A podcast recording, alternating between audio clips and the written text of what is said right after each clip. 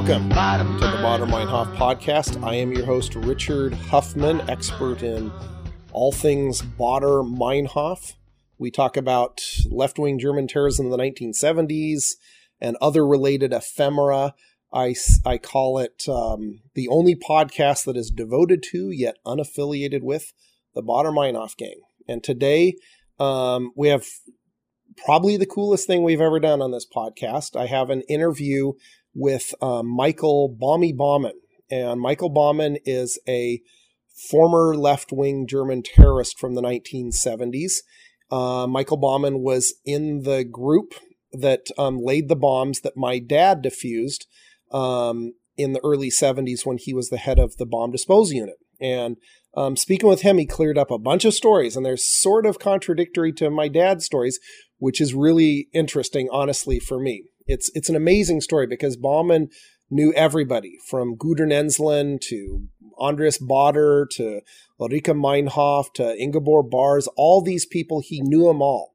Um, Verena Becker, who was just recently arrested, he brought into the movement and gave her her entree into terrorism. He built the bombs that my dad defused. I mean, it's stunning for me and probably will not be the last time I talk to him. Um, he is famous because he gave up the terrorist life. He decided to get out of that movement because he did not like the direction it was going. And he wrote a very famous book in the mid 70s that was the German government kind of tried to suppress. And um, a lot of intellectuals and others signed on to this book as co authors.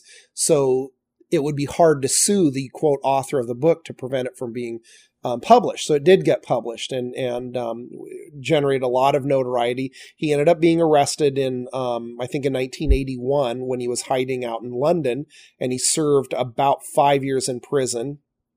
And he's lived a pretty quiet life ever since. But he's a very he's a funny guy, a very interesting um, guy, and he has a very honest um, take on his past, and he's very open about it. Um, so I hope you enjoy this. Uh, for me, the most fascinating interview I have ever conducted. So let's talk about let's talk about your your youth a, a, a bit. So for the people who are listening to this podcast, tell me about um, who you were in the late '60s and early '70s, and why you became so prominent. Yeah, prominent. I became uh, uh, infamous over that book, you know. It was which, my first book, and which was uh, called because, "How It All Began in the United States." Yeah, yeah, yeah. Uh, wie alles anfing here in, in Germany. Yeah, it's a direct translation. Um, and because I was on that uh, wanting poster, you know, they had here, the government had uh, put wanting posters all over the country. They were everywhere, in every post office, in every school, in every police station, in every public building. Yeah. So uh, people see you every day. so it was hard to get away because you were everywhere you looked. That's where you were. Yeah, yes. I mean, they were even outside Germany. Yeah. On, on certain places, uh, uh, police stations uh, all over Europe I even had seen some in uh, in Iran. I oh mean, at that God. time the, the Shah was still in power. Huh? Khomeini uh, wasn't there, uh, and uh, even they had them. So, so in the late '60s, you were part of this. Um, you were were you or you weren't a member of the commune one were you or you were a member of one of these communes that's my understanding I was Commune 1 and uh, Wielandstraße. Uh, that was actually uh, a place where uh, the later terrorist movement started. And uh, I was a member of the SDS. You know, you had Students for Democrat uh, Society, the American SDS student movement, and I was uh, here a member. so you were you were very politically active at the time. Uh, yes.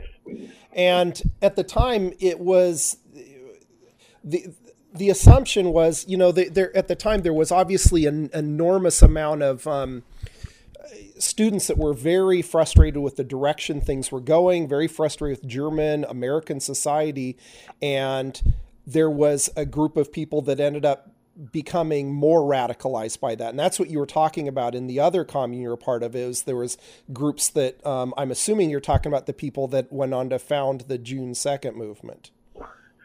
Uh, actually we started um, you know as uh, a group of bohemians uh, sitting in a city center and uh, drinking uh, sheep wine, huh? to listen to music. And all those German people, you must understand, they were all Nazis. I mean, yeah. all the generation of my parents, they all uh, had supported Hitler. so they hated us. I mean, they were standing and uh, large uh, groups around us and, and uh, telling us we should uh, gas them concentration camps and, uh, uh, and go to labor camps and, and all that or shut on the spot and, and I mean it was impossible to, to sit there just like that.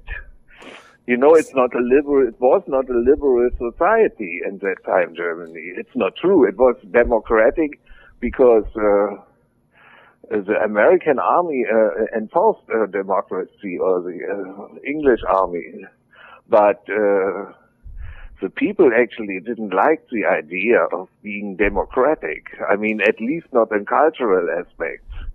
So uh, they hated us you know, I'll hear in America uh, the past several months, it's become really common for they have these people called the Tea Party people, and they will yeah, accuse, who are they? Accuse, They're strange. Huh? They are they are they are an interesting and pretty scary group of people, and they often accuse Obama of being Hitler or being like Hitler, and I, and I compare it to um, the time in the '60s when when when uh, people of your generation were referring to people as Nazis, but the difference was is these were actual Nazis. These were former Nazis.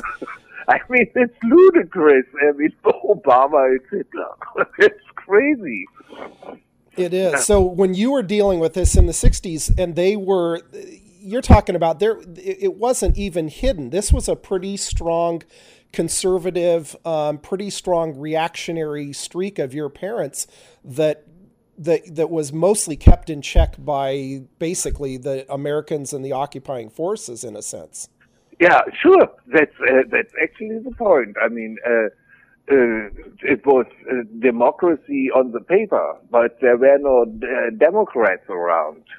You know, that's that's about that was the point. And so, uh, so how did that lead to deciding? Well, we're going to go from throwing put you know the the infamous uh, attempt to, to the pudding bomb of, of Vice President Humphrey to actual bombs and Molotov cocktails. How did that how did that transition yeah, happen? Uh, it was a, a, slow thing. I mean, it's a slow development over two three years. Uh, I mean, the first demonstration, and so they started in '66. The first uh, uh, beginning of '66. The first bombs uh, where uh, at the end of 69, so you see there are three years of uh, struggle in between uh, where all that didn't happen. I mean, they didn't uh, uh, use violence. It was slowly uh, a development. They got a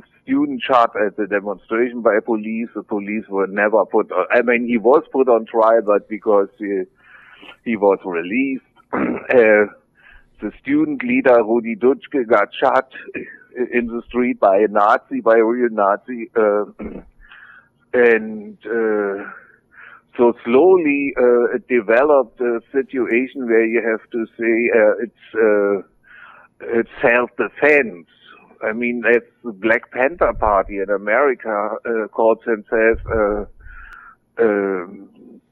Black Party of, of self-defense and uh, the name Second June always uh, showed the people, look, we didn't shot first.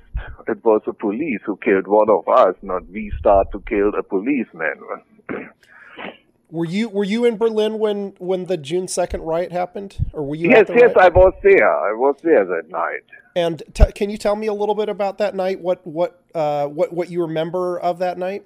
Yeah, because it was absolute surprise. You look, uh, the people were sitting there uh, uh, outside that opera house, you know, where the Shah was uh, in Berlin, mm-hmm. and uh, some you know, heckled uh, him, uh, but it was a very uh, big street, so they hardly could hear it. I mean, it was actually uh, a pretty harmless situation for the police, for the Shah, for everybody. And people were sitting there and on a, on the street, on the pavement. And then suddenly police came in, in I mean, in their hundreds and beat everybody up there was no reason for that. And wasn't I mean, there, there was uh, no dangerous there, um, situation? What? Wasn't there uh, Iranians, uh, th- these jubilation Persians that were? Yes, there were uh, some hours well? before they were beating people in the street. You know, uh, but here in the evening there was nothing. I mean, there was really no reason to do that. people, and there were also uh, grannies, you know, old women who liked the Shah, so he just wanted to see the Shah. They also got beaten up. I mean, not only the students. It was absolutely crazy, the situation. And how did you guys hear that, or how did people first learn that a, that a student, that Benno Ohne had been next shot? Day, next day. I so mean, it wasn't that night. This was on. this was late the next day that people had heard about. Next this. day, I mean, because uh, the police always announce a policeman got killed. Oh, really? Yes, yes, yes, yes, yes. They did it three times here in, in, in Berlin. Always when demonstrators uh, uh, got killed, they announced first the policeman got killed. I mean, really, they did it three times, so it's on purpose. And that night was the same. I mean, I realized uh, uh, I uh, only heard it the next day around midday. And I was around in that night. I mean, uh, there was a rumor, yeah, somebody got shot, but nobody could verify it. And so, uh, it was, uh, not for sure. It was the next day that everybody realized they had uh, killed a guy. You know, who was, I met him some hours before by chance. Really? What was, that, what was that? How did that happen? Um, I was in uh, opposition, you know, little part of something uh, like a little newspaper, you know, who came out once a week. And he came there and uh, uh, ordered it, you know, uh, and uh, I filled out the paper for him so we can send the newspaper at his home and, and, and, and, and talk with him some words. And I later realized, I mean, some days later, that's exactly the guy who, they, who got shot. Yeah. And he was a very nice and friendly, I mean, uh, young guy. He was uh, totally harmless. He was not radical. I've read uh, many accounts of that particular day, and and it was only recently that I saw an actual the actual cover of Bild from the next day, and it doesn't seem to bear any relationship to what actually happened. Yeah, yeah, yeah, yeah, yeah. What was it? What, what yeah, did you guys feel about Bild and Springer Press during that time? I mean, eh, they hated us, we hated them. I mean, it's uh, uh, worst kind of newspaper imaginable. Hmm. Well, they only steer up uh, emotions. They never come up with uh, fact, facts. Uh, it's a uh, manipulating uh, paper. Uh, it's it's Nazi-like crap. Until today, I mean, they never changed. they're st- still going on. at the present, they have a campaign against everything from Greek because uh, you know Greek is a um, financial disaster, and now the rest of Europe had to pay them to solve their problems. Yeah. So even so, even though Angela Merkel is pushing that, they oppose it. Yes, she is actually not doing it because this paper that wow. no German money for this lazy Greeks. You know, they get Im- immediately uh, the attack on them. Uh, something. Uh, it's a smear campaign against everybody from Greece. I mean, it's racist. Uh, it's unbelievable. It's a financial problem and not a problem of uh, uh, uh, Greek are bad people. I mean, it's totally crazy.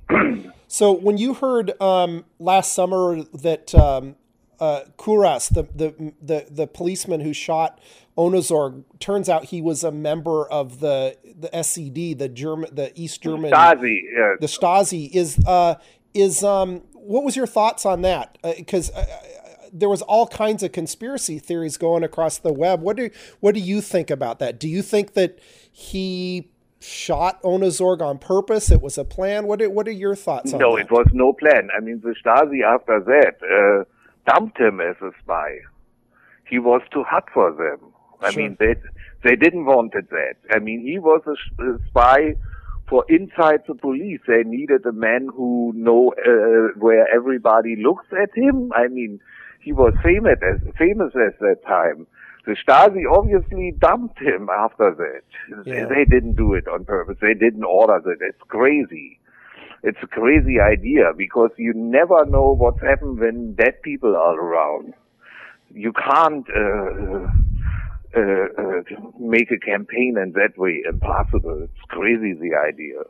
I mean, both German governments, I mean, the East and the West were uh, fools to employ a guy like him. But my but of idea. course, um, of course, eight, eight, nine, ten years later, East Germany allowed many former members of the Red Army faction to hide out in in East Germany. Yeah, I they put me in jail. Really? I mean, when yes, yes, I was uh, uh, uh, a month or two and a half months uh, in uh, East German jail because uh, traveled with a false passport.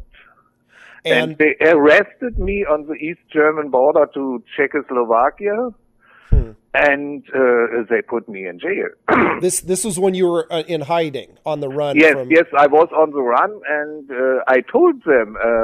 They said, oh, oh, oh, everybody can say that." First of all, you have a wrong passport. You may be planning something against us, and I have to prove uh, who I am. I mean, they actually uh, came up two days later with my fingerprints and my personal file from the West Berlin police. So they had a spy inside the police Wow. Who uh, supplied them with all uh, my my complete file. Yeah. Then they took the fingerprint, said, "Okay, it's you. Okay, we make a deal. You tell us about the structure of the armed group in Berlin, and then we let you go. Otherwise, Oh, we otherwise we deliver you to the West Germans." My and God. then you go to jail for I don't know, fifteen years. And they had arrested another guy uh, from from the Hash Rebels, you know, Yep. and he was telling them about me, so they know exactly. I couldn't even lie to them. And the, the It Hash a pre- Rebels that that's a West Berlin sort of proto urban guerrilla group. No, they they were we were only uh, interested in uh, the uh, still the same the drug problems, you know. Yep. We uh, uh, in places where where kids came together and smoked dope, and so we said you have to uh, uh, organize resistance against the cops. I mean, when the cops come and take your drugs away, you also can you must resist and things like that, and organize lawyers for them and uh, uh, doctors and things like that. Sure. Now, okay, so let's let's get back to you know the, the late '60s, very early '70s, and you guys are sitting around a cafe and plotting stuff out. What were some of the first things you guys or or the people that you were with started to do that was more dangerous than before? Um, specifically, like um, I know that like like uh, America House was uh, had people threw Molotov cocktails on that, and and maybe Harnack House where the army base was. I still don't know actually who did the Harnack house. I mean, you wrote me this. Uh, yeah, I read your email. Uh, Well, I read that from a Der Spiegel article from many years ago. It was uh, it was actually from 1974, and it was talking about Ulrich Schmucker, I guess. Yeah, but no, no, he never did any action. He was only Really? supply- yeah, no, he was only supplying the group with uh, explosives because he had a connection to uh, Palestinian groups. So he wasn't actually actually. he was um, he was never uh, he never took part of any action. Okay, because Uh, I mean, yeah, I was uh, I was wondering about that because the article is so old, but it seemed like it was based on like a single source. So I don't know who was telling them what. There was a guy then from our group who told the police uh, it must be around seventy four. Yeah. But uh, uh, uh, I can't tell you exactly who was. I guess it was Ingrid Wiedmann, a, a woman who later got shot by the Israelis in um, southern Lebanon in '82. Hmm. That she uh, uh, did this uh, bombing of the Harnack house.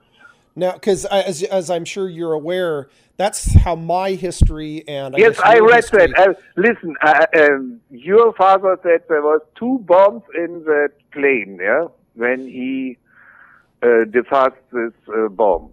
yeah, in in the one there was one at Tempelhof, which I'm always Yes, yes, yes, interested yes. about. In fact, until I actually read a Der Spiegel article, literally about two weeks ago, I, I found uh, Der Spiegel put all of their archives online. I never a- had any actual proof that anything my dad told me was true until it actually mentioned the Harnack house bombing. So I realized, okay, well maybe that's true. His his Yeah, what yeah, we we put a bomb in that uh, plane. I mean, I'm not personally, but I had to build the bomb. oh my god. But I'm not. There were not two bombs. There was Really? only one. There was only one. I mean, Okay, what we did. Okay, so now you I mean, there were two guys then uh, going and delivered the bomb in the plane, and it took uh, days before they found out, uh, uh, but because the bomb didn't go off for some crazy reason, and uh, So- but so we why- never put two bombs in that. So let me let me just let me um let me describe um about what we're talking about. The way my dad remembers it is it was a C forty seven from the Berlin airlift that was on Right, display. right, And it was on display right in front of the big um the big uh, uh, statue arch uh, outside of Tempelhof. Why did you guys pick um, Tempelhof Airfield, or why did you pick that airplane? Was it symbolic? Was it? Yes, it was the was for symbolic because uh, uh, it, uh, it just uh, in that time there's still the bombings over in Vietnam. I mean, it was a protest against the war in Vietnam, and uh, uh, the uh, airplane was easy to reach. You know, you just have to climb the fence, and then boom, there was that plane. Was standing right on a fence. Uh, where nobody, uh, not no much uh, guards and and and so uh, it was easy target, was a symbolic target, uh, and uh, imp- almost impossible that somebody gets hurt in uh, there because there was nobody using that plane. So, so let's talk about was out of practicalities.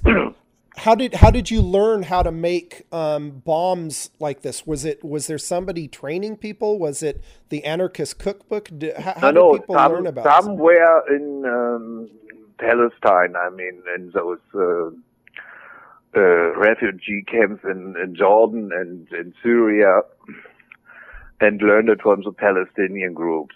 Mhm. and they came came back. I mean, they started the whole bomb campaign. The guys who came back uh, from from Jordan and, and Syria, and I learned it as a kid. Really? I mean, yeah, yeah. Listen, uh, after the war here in all those ruins in Berlin, you always could find ammunition, hand grenades, stuff like that. You know, and the older guys, they then took pliers and took off from, if you found a whole uh, belt of ammunition, for uh, example, they took off the bullets and put all the uh, gunpowder together in one thing. I mean, in an, a box or something, you know, tin box, and then make a fuss on it, and then we uh, throw it uh, in, in the, back into the ruins and so it explode. So I learned uh, uh, to handle explosives actually as a child. Wow. I mean, that's uh, after war experience. I guess in Vietnam or in Lebanon or places like that, kids doing the same. and the kids are not afraid, you know, you, you don't realize as a kid that's uh, pretty dangerous what you're doing.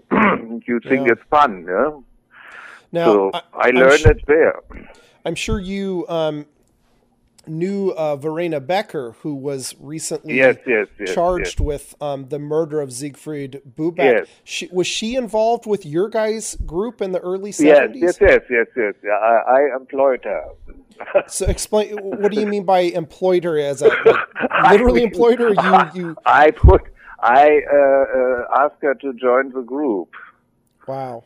Uh, and uh, because there were a group of uh, women who burned uh, stores, sex shops, you know, all those where they sell pornographic stuff. They burned that. There's raw Molotov cocktails in that, and uh, shops, you know, where they're selling uh, uh, dresses for brides, you know, those white long dresses when uh, uh, people get married. I mean, women get married this marriage uh, uh, dressing shop they burned and things like that. and uh, so we asked them if they want to join the group because they were already uh, pretty radical at that time. Sure. And so it happened that uh, uh, I asked her to join the group, and her girlfriend, uh, a certain Mrs. Viett, and so they joined us. You mean In- Inge Viett? Yes, And and um, so tell me about um, what happened with this um, bomb that this with the tragic bomb in uh, Gatow at the uh, Berlin Yacht That's Club. This what is- uh, that was uh, Miss Becker uh, was uh, grew up in uh, in that area. Uh, it was uh, the after um, the so-called Bloody Sunday in, in Ireland, you know, in, in, in, in, in Derry, Londonderry, where the English army shot uh, unarmed protesters, 12 or 13 or I don't know. Uh, and so we said, okay, we're doing some uh, uh, against the English army. And she came and said, oh, I know this place. It's easy to go in there. And so we gave her a bomb. Hmm. And and she and uh, this Mrs. Viett and another guy uh, went there, and the guy uh, did something with a bomb, you know. My understanding was he f- that this Erwin Beelitz found it later and didn't he know what it found was. it, and he, uh, uh, you know, he started to look what why the bomb didn't go off. I mean, he didn't call the police. He didn't call uh, uh, the fire brigade. Nobody. He put it uh, uh, on his uh, bench here on his working place, and uh, with a screwdriver, he went uh, around on on every detail of the timing device to find out why the bomb didn't work. I mean, absolutely crazy. And Yeah. then he found the a mistake, and boom, the uh, of course, the uh, bomb went off.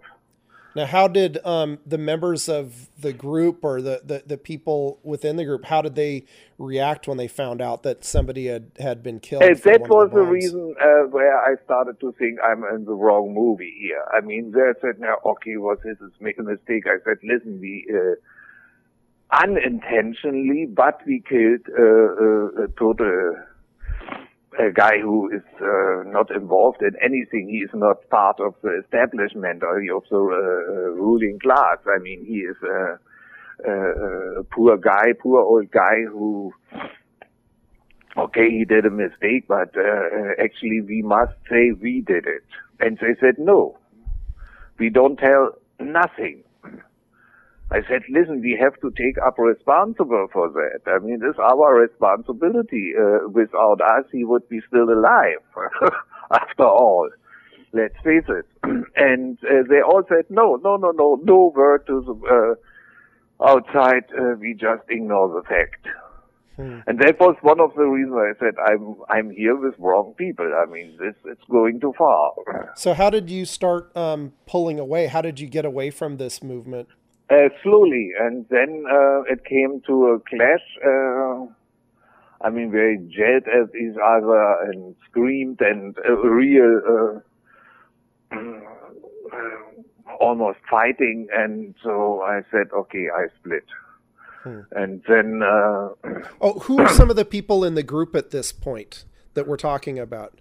There was uh, Mrs. Viett, Mrs. Siepmann. Uh, it was then the woman take, took over. And uh, uh, uh, Reinders, uh, Braun is dead. Uh, uh, Reinders and and people like that, you know, mm-hmm. and they uh, they wanted then our guns and uh, all that. Hmm. And uh, so I took some money.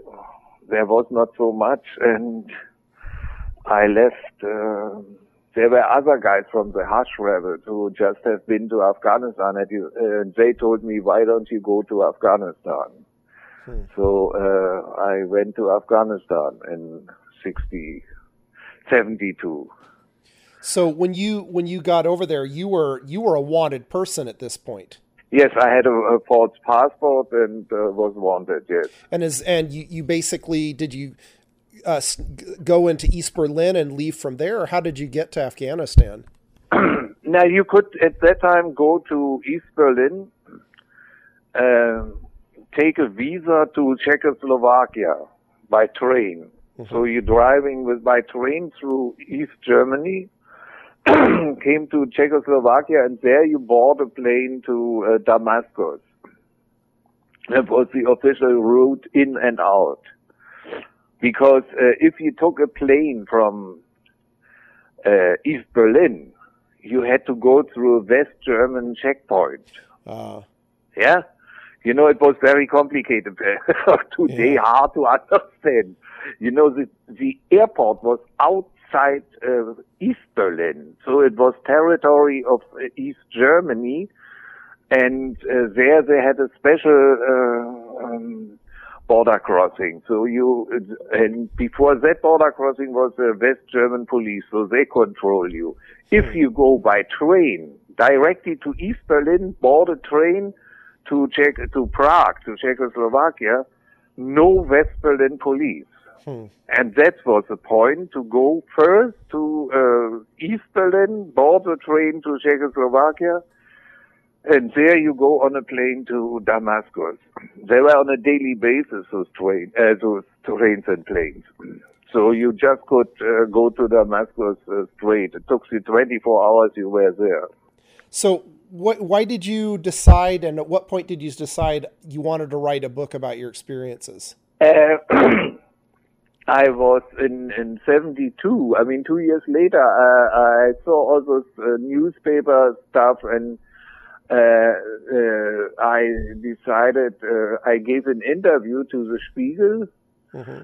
and uh, then I decided it's better to make a book to stop young people to think twice to join those groups because this war is they conducting is over. It's absolutely crazy that now again young people die and innocent people die uh, in a struggle who is in that way it's over. And so I made this book. Now, your book is certainly one of the most famous examples of um, uh, most famous publication histories in in German history and probably in world history, just because of the efforts to stop it and then the efforts of other people to make sure that it did get published. Can you describe some of those efforts? Uh, yeah, it started. Listen, this publisher then invited all left wing groups to look at the manuscript then the uh, uh, Red Army faction came and said, no, the book doesn't get published. I mean, the first was uh, uh, uh Meinhof, uh, from Stammheim, from the from their jail cells, they said, "No way this book gets published." they were the first. so they just published it. That uh, that place said, "Oh no, I mean that's going too far. We publish." So. Yeah. Then the state prosecutor of Bavaria, uh, where the publisher was in Munich, said this book is uh, uh, pro uh, RAF. I mean, you see, I mean, he he definitely never read it, Yeah. so uh, he just uh, wanted to stop it. So and then. Uh, um, 300 people all around the world, actually. I mean, members of uh, House of Lords in, in, in, England and uh, uh, famous people and actors and, and writers and so they John all Paul came. Sartre and uh, and I'm thinking of some other people too. And yes, uh, uh, here uh, Veruschka von Lehndorff, she was the most famous model at that time. Mhm. Yeah, she is also my publisher. I mean, uh, but because her father uh, also got killed by the Nazis. He was one of the group who tried to kill Hitler. Hmm. And uh, so people like that, they're all from all over the world, uh, then uh, published the book under their name, so they couldn't put them on trial, or, or impossible. uh, yeah. So they they basically ensured that it absolutely was going to get published. Yes, yes. And do, now I've always wondered because I've seen, I've I, I literally own probably six copies of your book, and they're all by different publishers, all from different times. And I'm wondering, are these like legal copies? Do you still have the copyright? Were they able to? Were you able to get paid for this work? T- tell me about. hey, listen, uh, uh, they all ripped me off. I don't make money with that. That's what I figured because some of these look really fly by night. They did not Yeah, look. so, I I didn't saw much money from that. Really, I mean, everybody was ripping me off, Hmm. Uh, and it was uh, sold all over the world and here in Germany in the hundred thousands. I mean, uh, normally if you have a success like that, you also make some money. I didn't saw much. I mean, I I, I even had when I got arrested, I had to. Uh, uh, uh, file the um, publisher to get uh, fifty thousand out of that. Now tell me about how how you got arrested. What what happened? I got arrested in uh, London. Because And you had you had you had you had managed to get to London and you had been living there underground for I, several I years. was uh, all, all the time traveling. This ten years traveling around, you know, with uh, different false passports uh, from India to uh, Europe, always up and down, you know. Uh, via, uh, I mean, I went to uh, also uh, Gulf states and uh, Afghanistan, Pakistan, Iran, Turkey, uh, India, up and down. Uh, Italy, England, Spain, no problem. And in England, I met some guys from Berlin, and they were at that time downright criminals. You know, I mean, they robbed banks and uh, they got arrested and they had my address in, in their pocket. Hmm. So the English police came at Scotland Yard uh, and arrested me. Wow. So the um so and and were you sent back to Germany or were you did you serve time in the UK or or how did that work? No, no, I, I said uh, I go immediately back to Germany, so it was on my free will, you know. So uh, you get less sentence Yeah. if you do that. I mean, you can claim, look, I came on my free will because they uh, sent you anyway back to Germany, and uh, And what was the crimes you were convicted of? Uh, one bombing of the police headquarters and two bank robberies. Hmm. Um, and the rest was uh, because it was over 10 years, uh, they couldn't um, put me on trial on for uh, armed group. I mean, uh, you know, terrorist member of a terrorist group, and so for that you already get five years. I mean, all that um then was not um, on trial because it was uh, overdue um, legal procedure. So uh, I got away with that. Um, I want to jump back real quick for just a second because I, I just remembered my dad himself. He described he thinks he may have personally him and his group worked on maybe five, six, or even seven different bombs uh, around the, the, But he doesn't remember any of them that well, and it sounds like, as you alluded to, he may not have even remembered the the the the, the plane one that well. So, do you remember other ones that you that you guys had left that were diffused or never found that my dad might have worked on? Is there ones that that that that that you have a recollection of? Uh, I listen. Uh, uh, all together, this group did 120 bombings. Oh my God! And so, uh, uh, no chance. I also need a piece of paper, and I can tell you, okay, wow. yes, that we did, that we didn't I mean, because there were people uh, who started then also to bomb, and they never got caught. I mean, there are some uh, things where nobody knows who did it until today. there are 20, 30 bombings inside Berlin where nobody can tell you who did it. Could be anybody. Why? Why do you think that the um, Baader Meinhof group became so prominent whereas the revolutionary cells, the June 2nd movement are not as well known. Yeah, uh, because it, it's more glamorous. The press made them so famous. Look, I mean, they were driving around in flashy cars, robbing banks, living in posh places, you know. Uh, celebrities. what? Yes, celebrities. yes, yes, yes, yes, yes. Uh, and, and I mean, it's like Bonnie and Clyde. Yeah. Yeah, it's that image. In that time, there was a movie out, Bonnie and Clyde. They somehow lived so it's that love story between Gudrun uh, Ensslin and and Baader. You know, this. Uh, uh, it made them uh, the press always jumped on it. and they made a, a big fuss out of it. For two years, for two years they did nothing than drive around in flashy cars and uh, robbing banks. Then they did some bombings, got arrested, and then for the rest, yeah. only was to get them out of jail. I mean, the whole activity of of that group was for years, for ten years, to get them out of jail. That's it was only about uh, getting them out, and uh, uh, it was not a political uh, uh, struggle in the end. It's funny. That's a. Uh, I had a student email me earlier today, and he asked me. He asked me, so what was what were their goals and what was their ideology? And I, and I, I said the same thing you did. I said, well, for the first couple of years, their goal they, they had they seemed to have very specific political goals, but after 1972, their goal was to get their leadership out of jail. That was yes, their only yes, goal. Yes, yes, yes. yes. And, only and it's about it's only about their people in jail. They didn't care for the rest. I mean, they did nothing else. Uh, look at it.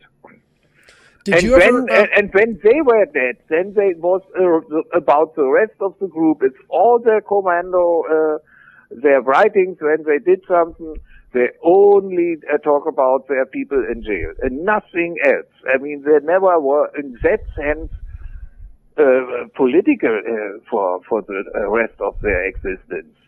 I, I, I don't see it as a, a part of a political campaign or political struggle. They simply didn't care about the rest of the world. They only cared uh, took care of themselves.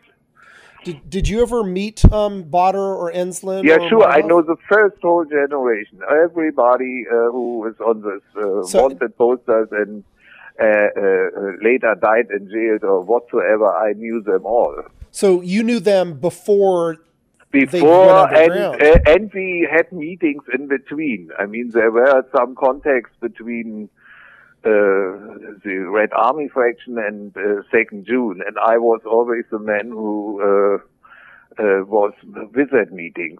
So uh, it's my understanding the famous um, bank robbery where there was a triple bank robbery uh, after they got back from from yeah we uh, wanted Palestine. to do four we didn't manage to get four together but it, but it's my understanding a lot of people don't realize that actually one of those banks was robbed by the June movement June yes 2nd. yes yes yes yes yes yes so you were working together very early at that point yes in, in the beginning it was somehow uh, together but uh, uh, we also try to bring out some people from jail, some women out of jail for them. Uh, uh, uh there were always uh, uh, contacts. That said, though, did, did, wasn't there a lot of conflict between the two groups? Didn't they? Yes, didn't disagreements? was sometimes they were even fighting inside apartments. We met and there were fist fights hmm. between us. I mean, absolutely crazy. What were the what were the fist? I'm sorry for laughing. What were the fist fights um, about? What would it? What would you be getting so worked up about? Hurt me. They were just crazy. I mean, it was uh, an atmosphere. I mean, they're all yelling at each other, and oh, and I always try to calm them down. And then Gudrun Ensslin told me I'm a liberal. I mean, I was hilarious. And when she's calling you a liberal, that's not a good thing. No, in oh. circles, it's pretty dangerous. now, um, what was what was Andreas uh, Baader like in person? Uh, he was unbearable. Simple as that. He was that's why all the sightings there. I mean, this guy behaved like he was the king of the world. Really, it was yeah. unbearable. If you sit there with him for two, three hours, then he slowly calmed down, then you can talk to him just normal. And then it was mostly crazy what he told you.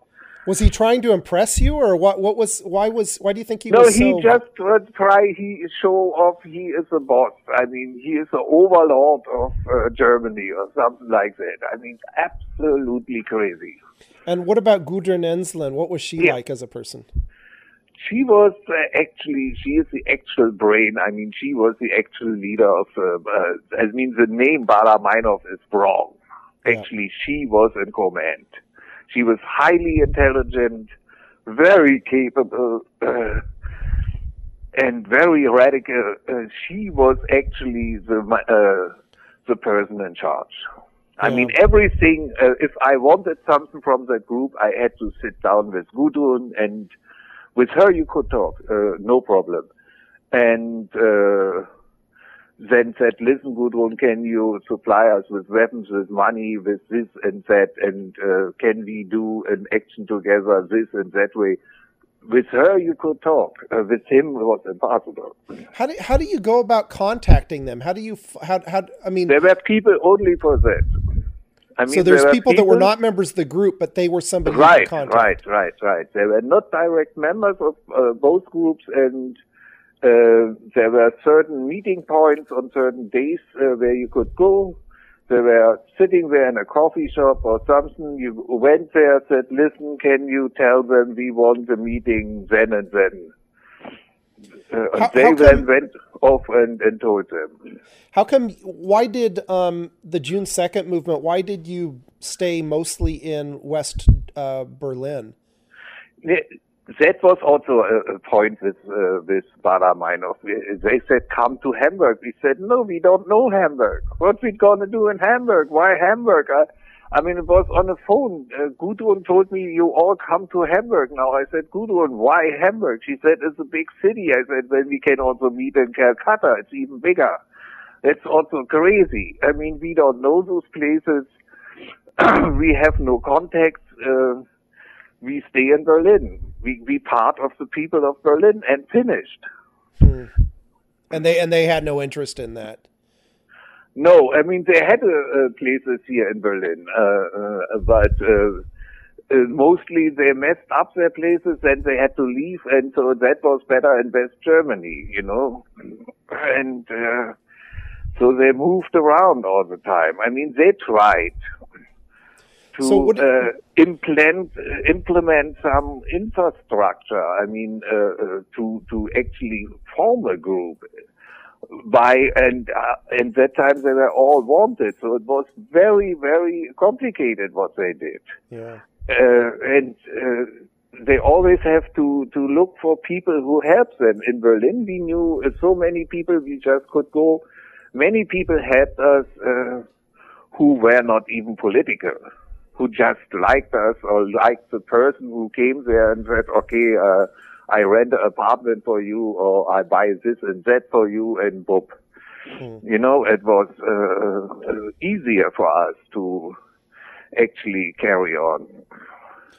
Wow. Did, um, so, boy, I'm flummoxed now just thinking about this. Um, what was Ulrike Meinhof like as a person, or did you know, know her much? Uh, yes, I, I, I, uh, she was actually. Uh, she was older. She was actually uh, not fit for this group and for yeah. that way of life. Actually, she uh, she made a mistake uh, when they uh, freed Baader. She fled with the rest of the group, you know, of that commando. Actually, uh, that was planned. She stays there. Yeah. She was uh, good in writing and things like that, but she was not good in uh, robbing a bank or building a bomb. I mean, this woman was totally uh, uh, in the wrong party at the end. Yeah. What do you think happened? She was to... a very calm and uh, nice woman, very intelligent, but uh, uh, she, as an illegal guerrilla fighter, she was on the wrong in the wrong place when you did you meet up with her after she had um, helped free Baader?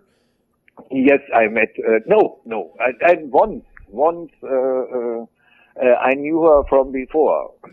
Did um do you do you know or what what are your suspicions on what happened to uh, Ingeborg Barz and uh, yes, Angela that's, I mean, they killed her. The Baader Meinhof group killed her. And and um, they of course that's what uh, one of the former members said, but yes, everybody no, else another one it. also said yes. I mean, I asked around because I had a love affair with uh, Ingeborg Barz. Oh, really? And she, we, we went together to the same school. We grew up in the same district in Berlin. I know her since I'm uh, 15 or 14 or something like that. She she had only been in the group. I mean, quote officially in the group for a few months when yes, she yes, yes, yes, yes. And we told her, don't go there. It's uh, uh, uh, it's not your it's a it's not your cup of tea. She was a, a hairdresser, right? no, she just she was. Um, she just had finished school and then was hanging around and, and so on. The hairdresser was uh, Petra Schelm, the one, the first. Oh, I'm sorry. Yeah, I'm confusing her with Petra Schelm. Yeah. So, um, um, I so, knew her as also. I mean, I knew uh, all all the uh, people. What about Angela Luther? Why, why do you think? Um, do, what do you think happened to her? I've heard a story that they think that she was killed in a bomb in 1972, that an accidental explosion. But nobody's ever heard from her since 1972. Uh, uh, yeah, that's now that's good. Now, uh, what you heard? Which bomb was it? Pardon? which bomb killed her? Uh, my understand what I had heard, and I read about this. I can't remember where, but the, I think it was some article in Der Spiegel a few years ago where they were talking about all the people that have never been captured from the Red yeah, Army faction, yeah, yeah. and they had they had quoted. Um, Inge Viett or somebody else, I can't remember who's saying that she had heard that Angela Luther was killed sometime in late 1972 she was she was putting together a bomb or something and it had blown up which yeah. is possible it just seems surprising that nobody would ever found or heard where this right happened. right right that's the first uh, first thing because uh, american gis who uh, have deserted the american army in vietnam yeah mm-hmm. i met in goa there was this people they called in your country lost in action. Yep. You know, GIs who uh, uh, in action in Vietnam disappeared. They never found a body, and so and many of them were alive and uh, uh came to India just to get away from the war in Vietnam. And two of them told me there's one of your group uh, in Australia. Wow. And uh, the the way they described her was clear. It's Angela Luther because she's uh, pretty tall. Hmm.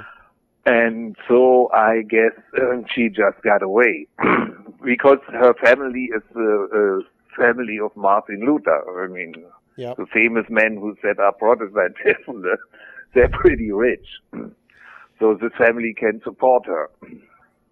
You, um, you talked in your book um, once about this this um, this decision that you were going to um, bomb a synagogue on Kristallnacht. And can you tell me about how and why that? What was the thinking behind that decision? And, Listen, and that was this people who came from Palestine, came back from, uh, uh, you know, Syria and so on. They just did it without asking anybody. I didn't Yeah. know anybody, uh, anything about it. sure, I mean, uh, uh, I was, I read it in the newspaper like the rest of the world. We all went almost crazy. It was that guy called Kunzelmann, and he got arrested then in the beginning, and uh, you mean D- Dieter Kunzelmann? Ri- Right, right. Uh, I knew him from the Commune One, and he uh, uh, uh, uh, ordered this bombing. He did it, and uh, uh, the rest of all of us. Uh, I mean, everybody was. Uh, uh, uh, totally shocked. I mean, it's absolutely, it's open anti-Semitic. I mean, it's absolutely crazy uh, uh, to do it.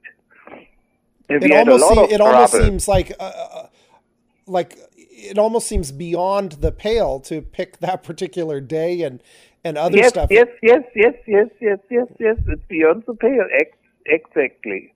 Yeah. I mean, uh, uh, everybody was freaking out. I mean, uh, listen, but it was such a close group. They were alone. They came back. They were sitting in one apartment and just did it. Nobody could influence them. Nobody heard. There was no discussion. Nothing, nothing, nothing, nothing. It just happened. So we were just confronted with it. Um, now you wrote a book with uh, Till Meyer uh, Yes. called Radical America. Tell me about that book and what was that all about? Yeah, it's um, it's about this discussion. Um, uh, they they always say we are anti-American. We said no, we are not anti-American. We are um, we just uh, uh, criticized uh, uh, official American government politics, uh, like in Vietnam. I mean, we are against the war in Vietnam and uh, I'm against the war in Iraq or something like that. And um, that's why we showed we we um, published uh, the Weatherman speech, you know, that uh, famous Ann Arbor speech of Bernardine Dohrn. You don't need a weatherman to know which way the wind blows, and uh, speeches by uh, uh, Malcolm X and and people like that just to show how much we got actually influenced by radical American person or groups uh, uh, that they form part of our political thinking and our political ideas and action. That we are uh, actually very strongly influenced by America. Yeah, I, I, I, um, I interviewed a gentleman who's a German scholar a month or so ago, and he wrote a book about the German student movement and the American student movement.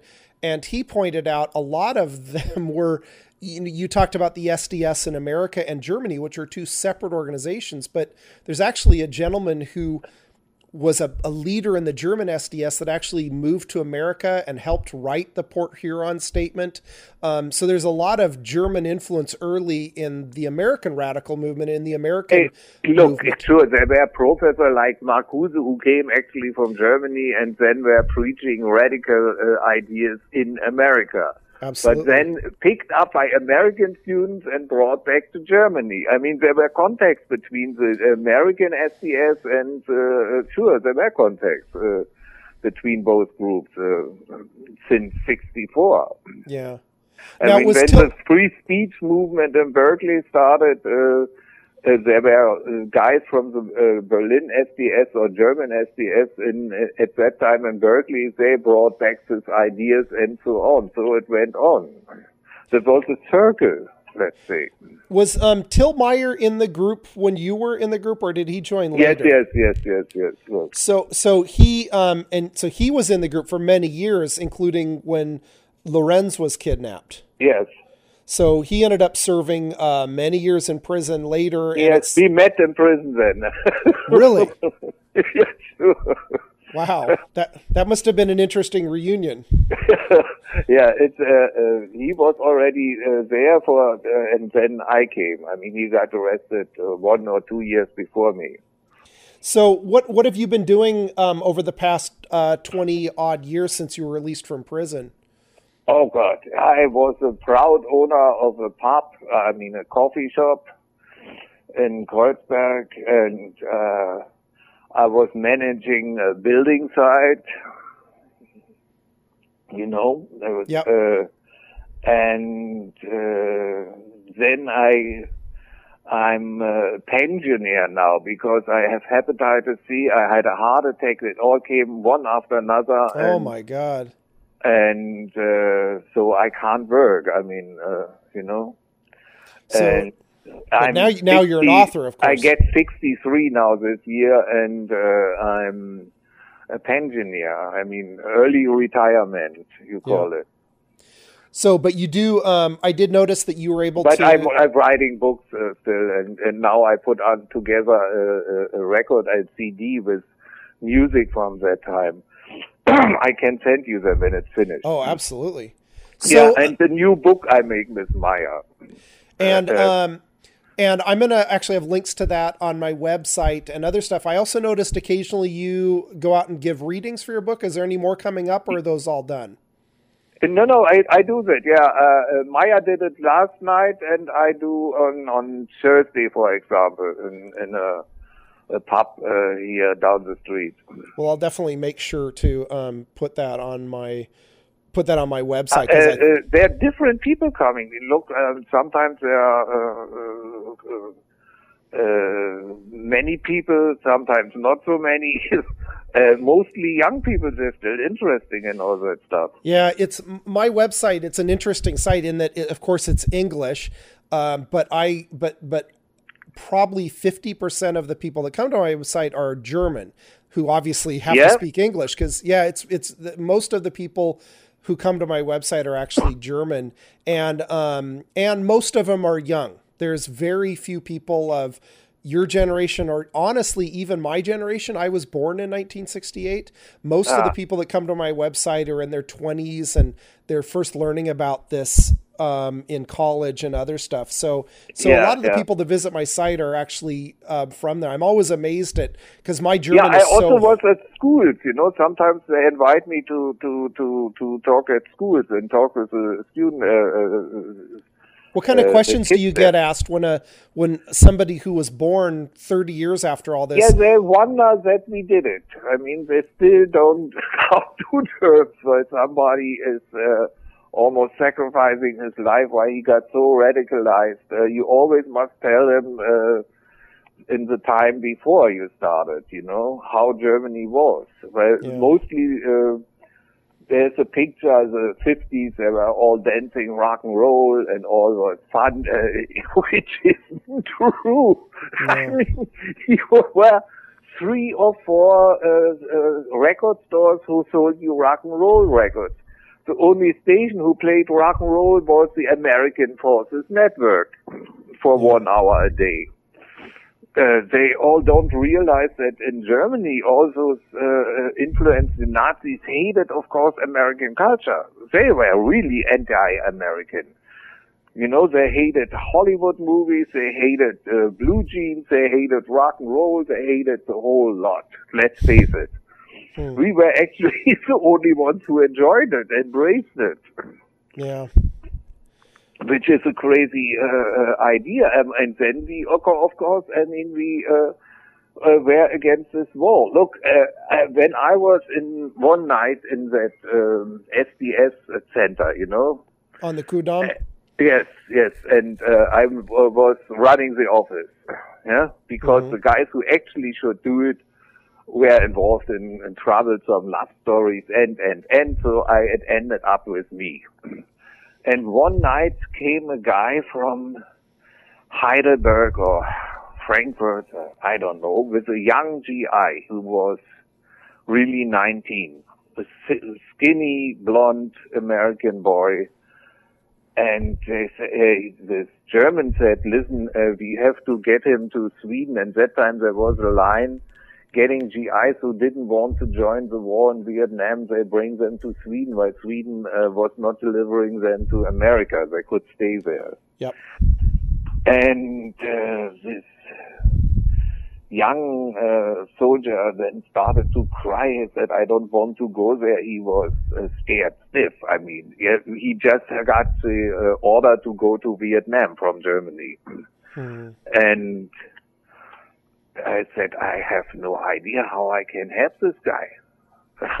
I mean, I said, what, what do you want me to do?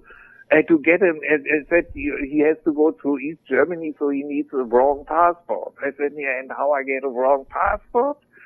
So I asked uh, kids from the streets who had uh, were runaway kids, you know, from home or from birthdays and and places like that. Uh, and they then helped me to find somebody who was faking the passport for this soldier.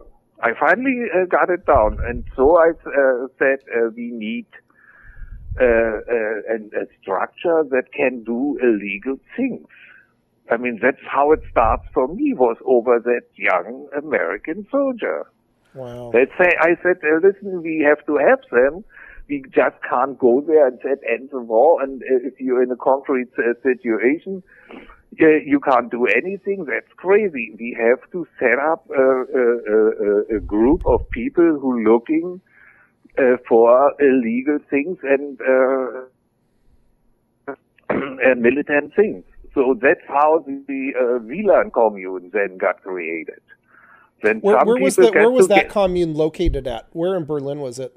It's an uh, uh, it's uh, Wielandstraße was also uh, uh, a side street of Kudamm. Okay. And how I many mean, member how many people were in that were in that group that you were that that commune that you were in? Uh, there was in the end we were 10, 12 people. And, were And, you uh, all affe- did they Georg all be von Georg von Rauch and I who joined actually the armed struggle. The rest uh, then all became teachers, professors, and and and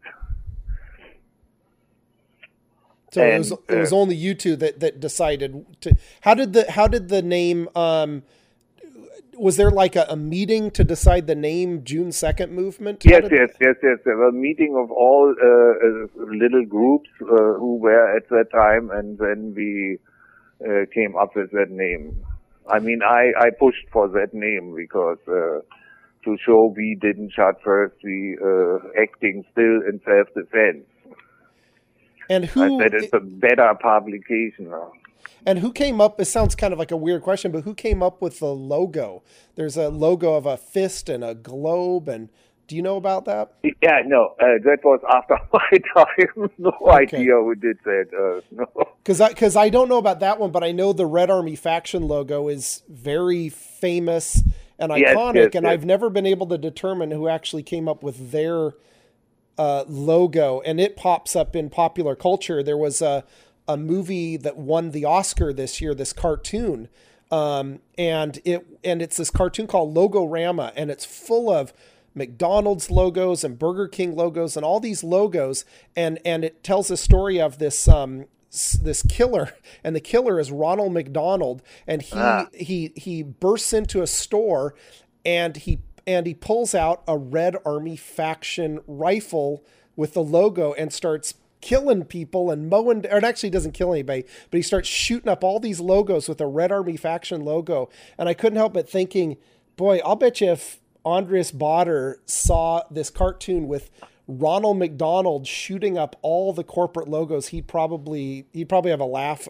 uh, uh, about it just because ronald mcdonald is destroying all the um, corporate capitalist uh, things. But I anyway, I found it interesting that that logo became is so ubiquitous, and I've never been able to figure out who designed it or how they designed. it. I didn't know if. Uh, But the Baader-Meinhof was Grashof. oh, really? Yes. So it. I'm sorry. Go ahead. Manfred, Manfred uh, designed the Baader-Meinhof logo. And how did I- and because do, do you know that or did you talk to him about that or? Yeah, yes, yes, yes, yes. I talked about him. Yes, yes, yes, yes. So what was his? Did, what did he say about this logo? How did this come into to being? he actually wanted to to paint uh, uh, uh, uh, AK-47 Kalashnikov. Yeah. But somehow he came out with that other machine there that looks more like, I mean, it's uh, That's a Heckler and Koch. Heckler and Koch. yes, uh, and he said when he was finished, he said, ah, okay, uh, uh, let's fix it. Okay, it doesn't look like the AK-47, but here we go. and So- then everybody said yes, yes, so we take that, and so it came uh, to that. They even asked the designer. They showed him the thing, a real designer, and he said, "Yeah, oh, that looks uh, beautiful. Don't change it. It's perfect." And so uh, it became their logo. Yeah. Well, it definitely um, it definitely works on its own level. It's very terrifying yet alluring at the same time. So, well, I am going to let you go, but I am hoping you will allow me to at some point in the future contact you again. Yes, yes, yes, yes, yes. Uh, well, Mr. Baumann, thank you so much for um, speaking with me, and I look forward to talking to you again at some point. I really appreciate you sharing a lot of your insights with me and also clearing up some of the mystery about my dad and my mom's experience. It's uh, you've definitely uh, I've learned more I mean, I. I'm uh, I feel sorry that they uh, uh, uh, got attacked in a way, but uh, it was not intended. Let's put it this way. Oh, I, and tell, and tell them my uh, excuse. Yeah? well, I definitely appreciate you uh, clearing it up, and I and I guarantee you, my dad and mom will be very interested to hear the story from your perspective. So I totally appreciate that. yes. Okay, well, thank you very much for your time, and I look forward to speaking to you Nothing. again. That's okay. Yes. Okay, Okay. thank- Let's thanks so meet much. someone. Bye-bye. See. Yes. Bye. Okay, bye. Bottom line.